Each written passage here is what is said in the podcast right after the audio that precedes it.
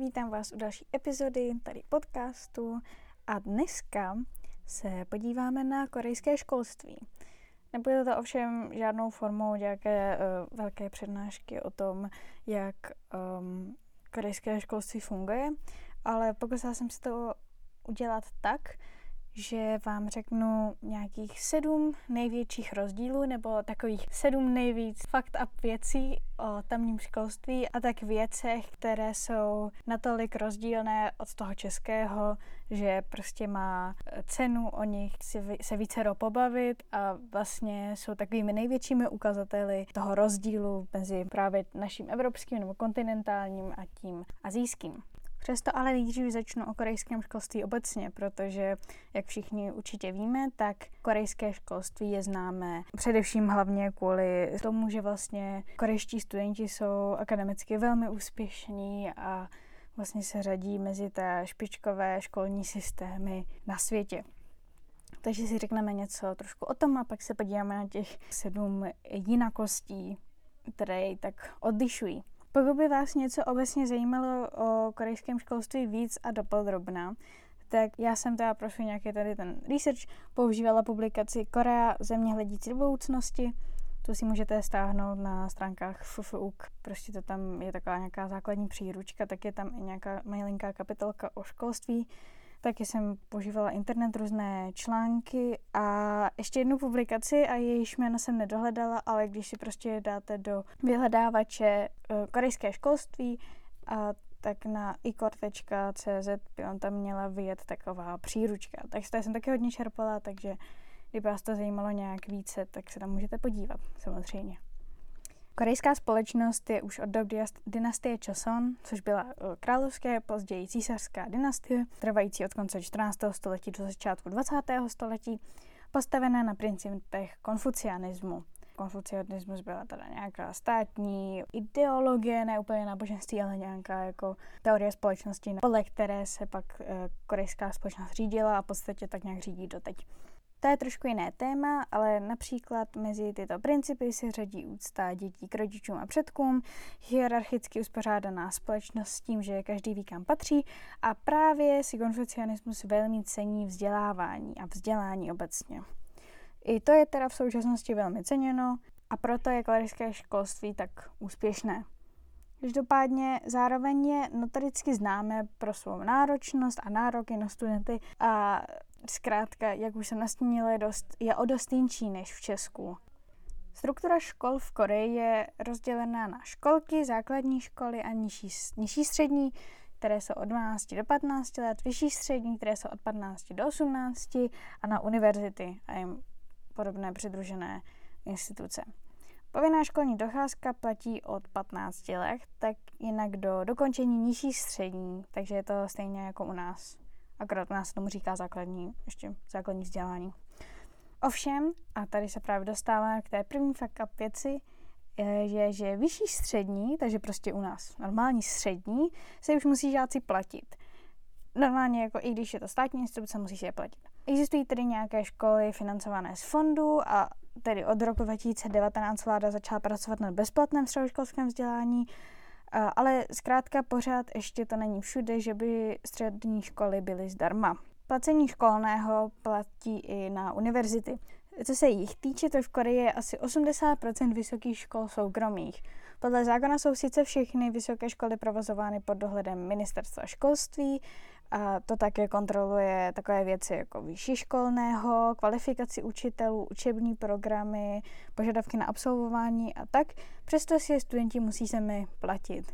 Eh, vím, že tady my jako v České republice jsme poměrně rarita nebo minorita v tom, že máme bezplatné vejšky, ale například na Jonse, což je jedna z těch nejprestižnějších univerzit v Koreji, jsem se dívala a Školné za jeden semestr současně činí něco mezi 11 a 12 tisíci dolary, záleží na oboru.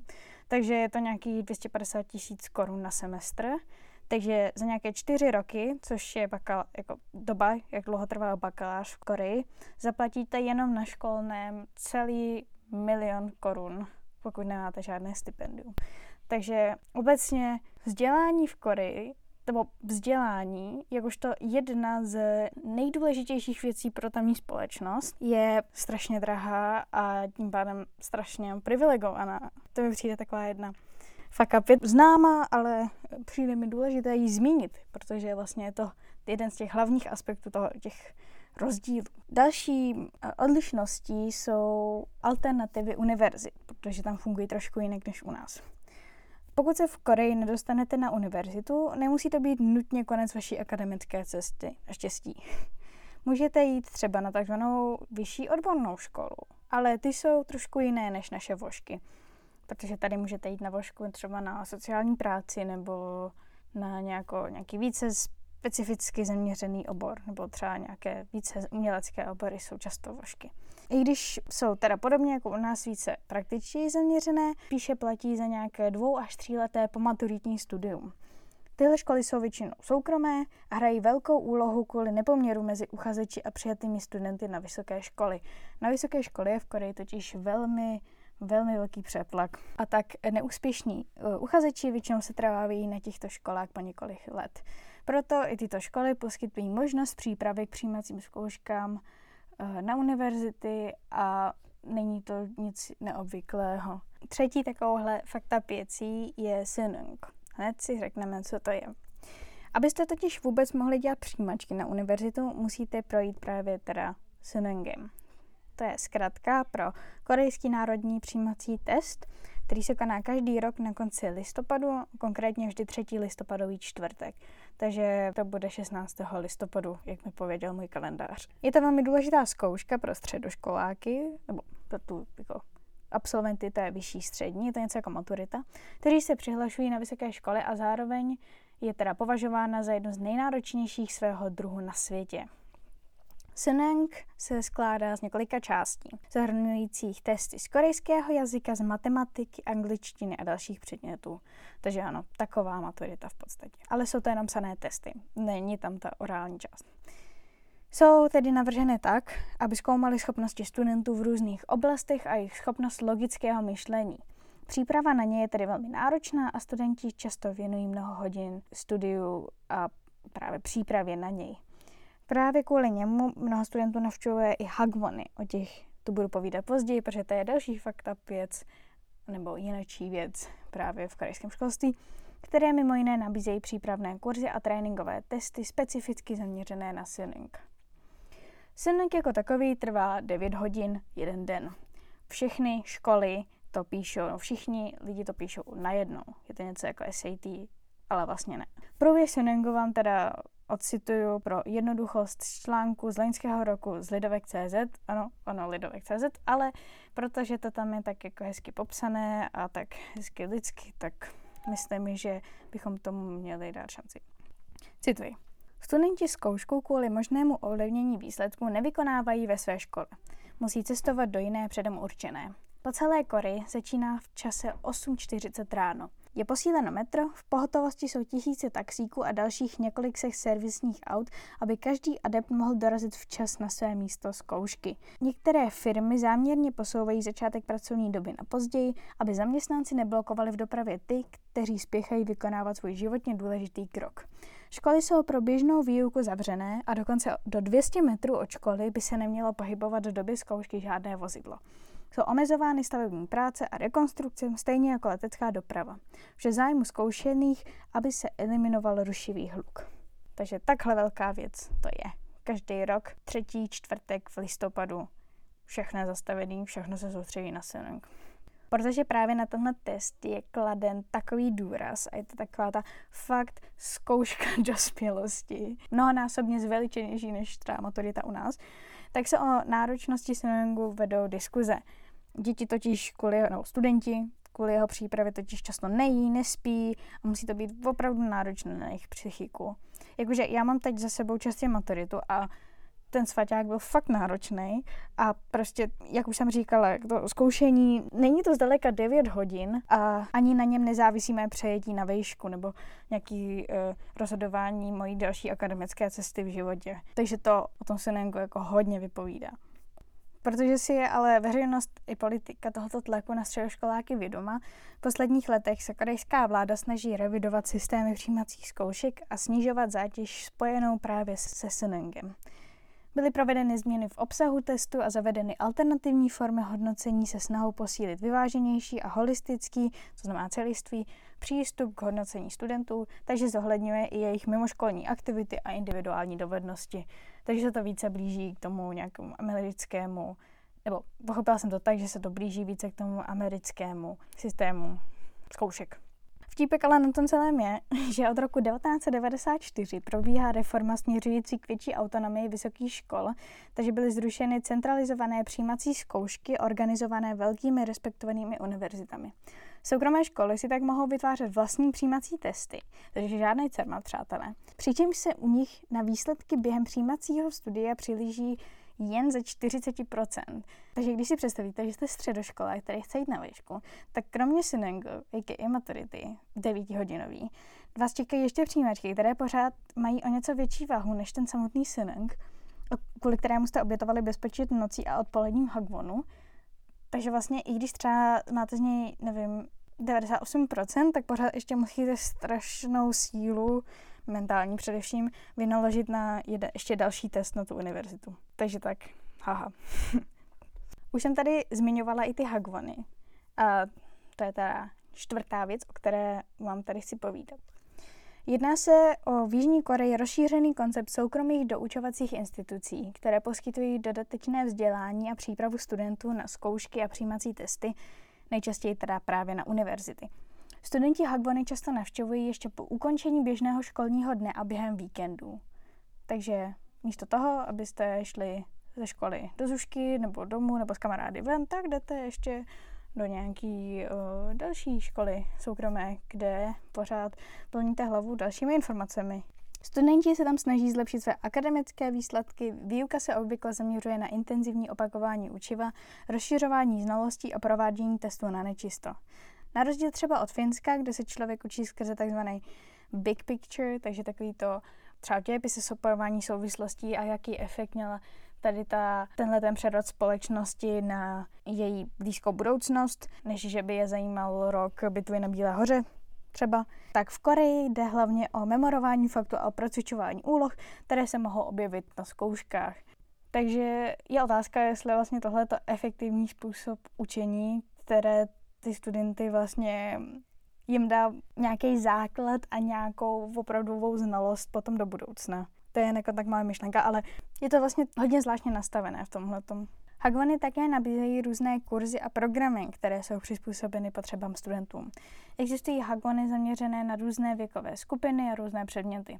Některé se specializují na přípravu, na konkrétní přijímací zkoušky, to už jsem říkala, třeba na ten Sunung, nebo vyloženě na univerzitní přijímačky. Vzhledem k velké konkurenci a důrazu na akademický úspěch jsou hagmony mezi rodinami velmi populární.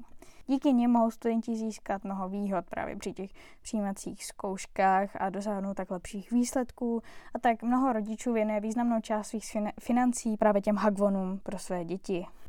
Určitě jste o tom viděli spoustu nějakých k nebo filmů, nebo jste slyšeli, jak velký fenomén to je.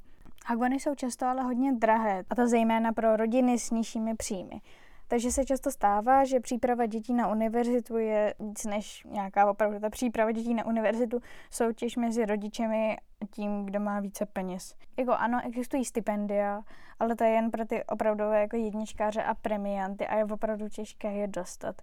Takže pokud jste ve škole průměrně na denní, vaše rodiče vydělávají akorát tak na to, aby zvládli zabezpečit rodinu třeba, tak buď se můžete s prestižními univerzitami rozloučit, nebo se učit jako děs a nevím, stfoknout se z toho.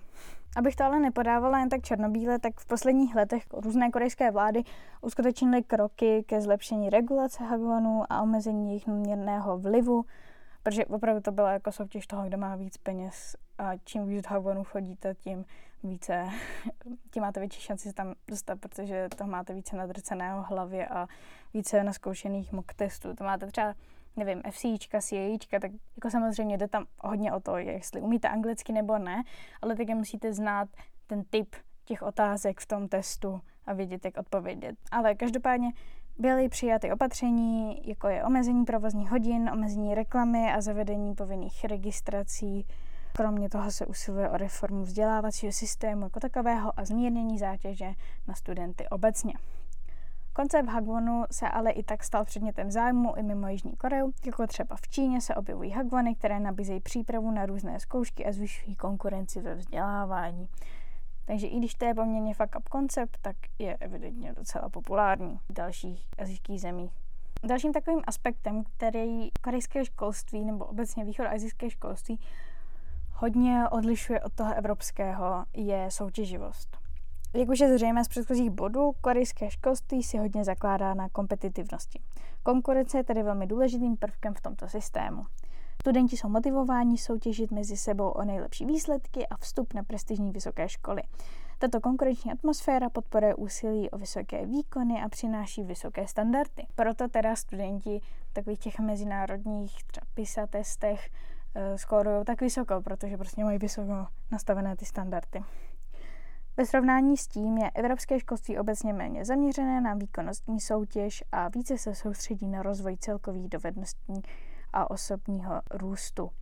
Třeba tak máte, že když jsem se koukala na e, přijímací formuláře, třeba na, právě na Jance, tak tam e, máte podat jako vysvědčení nebo jak jste si vedli v průběhu střední a máte tam i rank in the class, takže prostě kolikátí jste ve třídě v pořadí, co se úspěšnosti nebo známek týče. Nevím, jak to je v Americe, možná to mají podobně, ale každopádně jako já jsem se na to koukala opět, cože, jaká rank in the class. um, no, takže takhle to tam je krásně. Taky například v korejských školách pořád ještě existují kvóty na známky, které ovlivňují přijetí studentů na vybrané vysoké školy, nejčastěji univerzity. To jste taky mohli vidět v nějakých K-dramatech. A nebo co se genderu týče, tak v některých aspektech korejského školství se mohou ještě stále objevovat určité stereotypy, jako například očekávání, že kluci se zaměří na přírodní vědy a technologie, zatímco dívky se více věnují humanitním oborům. A tak teda může nastat preference jednoho pohlaví před druhým. To se bohužel ještě stále děje, i například v korporátech a při nastupování na pracovní pozice, a existuje tam stále ještě nějaká genderová diskriminace, uh, ale to je spíš téma na jinou epizodu o genderové uh, nerovnosti, případně feminismu. Uh, tato soutěživost a vysoké nároky můžou samozřejmě vést k psychickým problémům a korejské školství je i pro toto notoricky známé. Mnoho studentů se potýká se stresem a psychickým tlakem. Tráví dlouhé hodiny studiem a přípravou na zkoušky, což vede, což vede k nedostatku volného času a zvýšenému tlaku na výkon. A tak tento tlak může mít negativní dopad na duševní zdraví studentů a vést k úzkostem, depresím nebo dokonce k sebevraždám. Někdy takové případy jsou i zaznamenané, bohužel se mi nepovedlo dohledat nějaký vyloženě konkrétní. Korejská vláda i školy se však snaží přistupovat k této problematice nějak efektivně a snaží se snižovat tu zátěž. Otázka, nakolik se jim to daří. Přesto ale například byla zavedena opatření ke snížení délky vyučovacích hodin, omezení domácích úkolů a snižování významu jediného přijímacího testu na vysokou školu. Rovněž se usiluje o podporu vyváženého rozvoje studentů, včetně rozvoje jejich zájmů, sociálních dovedností a fyzického zdraví. Plus mají na školách psycholožky a korejské školy často spolupracují se zdravotnickými institucemi, jako jsou psychiatrické kliniky nebo poradny. Takže to byla soutěživost a další taková vlastnost toho školství, které jde ruku v ruce s tou soutěživostí, je disciplína. Kromě podpory soutěživosti klade školní systém důraz i právě na disciplínu, poslušnost a dodržování pravidel. Od studentů se očekává, že budou dodržovat přesný harmonogram a provádět úkoly podle pokynů učitelů. Dalším projevem takové disciplíny je i třeba to, že se podobně jako v Japonsku obvykle o čištění tříd a školních prostor starají sami studenti. V rámci výchovy k odpovědnosti, péči a prostředí a spolupráci je toto běžnou praxí. Studenti jsou často rozděleni do skupin, které se střídají ve své odpovědnosti za uklízení. Může to zahrnovat vytírání podlah, vynášení odpadků, utírání prachu a tak podobně. Takže myslím, že asi moc lidí nelepí žvejkačky dolů uh, ze spoda na lavice, protože pak to sami musí uklízet. Na nic, vtípek. Aha. Pro školy je to i výhodné, takže to zároveň šetří náklady na zaměstnávání dodatečného úklidového personálu. Každá škola to má ale nastavené jinak a tak rozsah studentských úklidových úkolů a zodpovědností může být různý. Tak, jsme probrali, čemu všemu jsou korejští studenti tak nějak vystavováni, ale ještě nám zbývá ten nejdůležitější aspekt školního života a to lidé, bez kterých bychom se prezenčně nic nenaučili. A to je učitelé. A takže posledním takovým rozdílem a svým způsobem fuck-upem, vlastně ne fuck-upem, ale takovým jako jiným přístupem je postavení učitelů a jejich váženost ve společnosti. V korejské kultuře má vzdělání a učitelství vysokou hodnotu. Opět to teda vychází z toho konfucianismu, o kterém jsme si eh, říkali na začátku. Učitelé jsou vnímáni jako klíčoví aktéři ve formování a vzdělávání mladé generace. Jejich role je považována za důležitou pro budoucnost země a společnosti.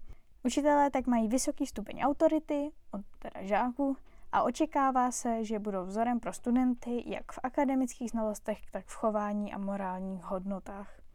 Na žebříčku respektovaných povolání mají učitelé v Koreji vyšší pozici, takže čím lepší učitel jste, tím větší celebritou jste. To jsem i viděla nějaké video, že vlastně je jedna taková uh, paní učitelka, která jako dostala snad všechny žáky, které učila tam, kam chtěli a tak prostě byla nakonec jako obrovitánskou celebritou, třeba větší než nějací nevím, zpěváci a tak. Už si nepamatuju, jaká byla, ale můžete narazit na spoustu takových případů učitelů, kteří jsou právě takhle hodně slavní, protože jsou tak dobří v tom dostat ty žáky tam, kam chtějí. Jejich práce je vnímána jako náročná a zodpovědná. Učitelé prochází dlouhým vzdělávacím procesem a jsou povinni neustále se vzdělávat a zdokonalovat. Výběr učitelské profese je také spojen s vysokými nároky na kvalifikace a soutěží se o omezený počet pracovních míst na prestižních školách. Samozřejmě na čím prestižnějších školách jste, tím více peněz dostáváte. Ještě k tomu, když prostě většina, teda, jak už jsem říkala, většina univerzit je soukromých. Také si vydělávají dost peněz, teda obecně. Průměrně totiž eh, vydělávají něco přes 2000 dolarů, což je kolem 45 tisíc korun, což je asi, nechci se teď rouhat, ale skoro dvakrát víc, než mají čeští učitelé čistého, minimálně středoškolství. Ale zeptejte se kamarádu učitelů, já si nejsem úplně jistá. Každopádně je to vlastně docela dost peněz oproti tomu, co máme u nás. Schválně mě ještě zajímalo, jak moc je populární mít v Koreji učitele cizince a jaký teda k ním mají tam lidé přístup. Ale ono mít uh, učitele cizince v korejských školách není úplně běžnou praxí. Většina učitelů ve školách jsou domácí učitelé, kteří mají korejské občanství a jsou rodilými mluvčími korejštiny. Nicméně v posledních letech se poměrně rozšířilo vyučování angličtiny a dalších jazyků, často japonštiny a francouzštiny, rodilými mluvčími. Přítomnost učitelů cizinců ve školách je však obvykle omezena na specifické programy, jako jsou například programy výuky angličtiny nebo programy na mezinárodních školách nebo obecně prostě koncept mezinárodních škol. Tyto programy jsou často určeny pro studenty, kteří se chtějí zaměřit na mezinárodní vzdělávání a připravit se na studium v zahraničí. Takže mít učitele cizince je vnímáno jako příležitost pro studenty, aby se setkali s jinou kulturou, rozšířili si své jazykové schopnosti a získali povědomí o světě mimo Koreu. Protože ne, na rozdíl od toho jako u nás, tak tam není úplně populární mít nějaké mezinárodní výjezdy nebo něco jako typu Erasmus programy. No takže to bylo nějakých těch sedm věcí, co mě přišly dobré zmínit v tom, abych ukázala ten hlavní rozdíl mezi evropským, českým a korejským školstvím. Samozřejmě o korejském školství by se dalo mluvit hodiny a hodiny a někdo více povolený by vám o tom řekl strašně moc věcí, ale takhle jako základ to asi bude stačit. Takže to byla takhle kapitolka a uslyšíme se zase u dalšího dílu. Tak se mějte hezky a ahoj.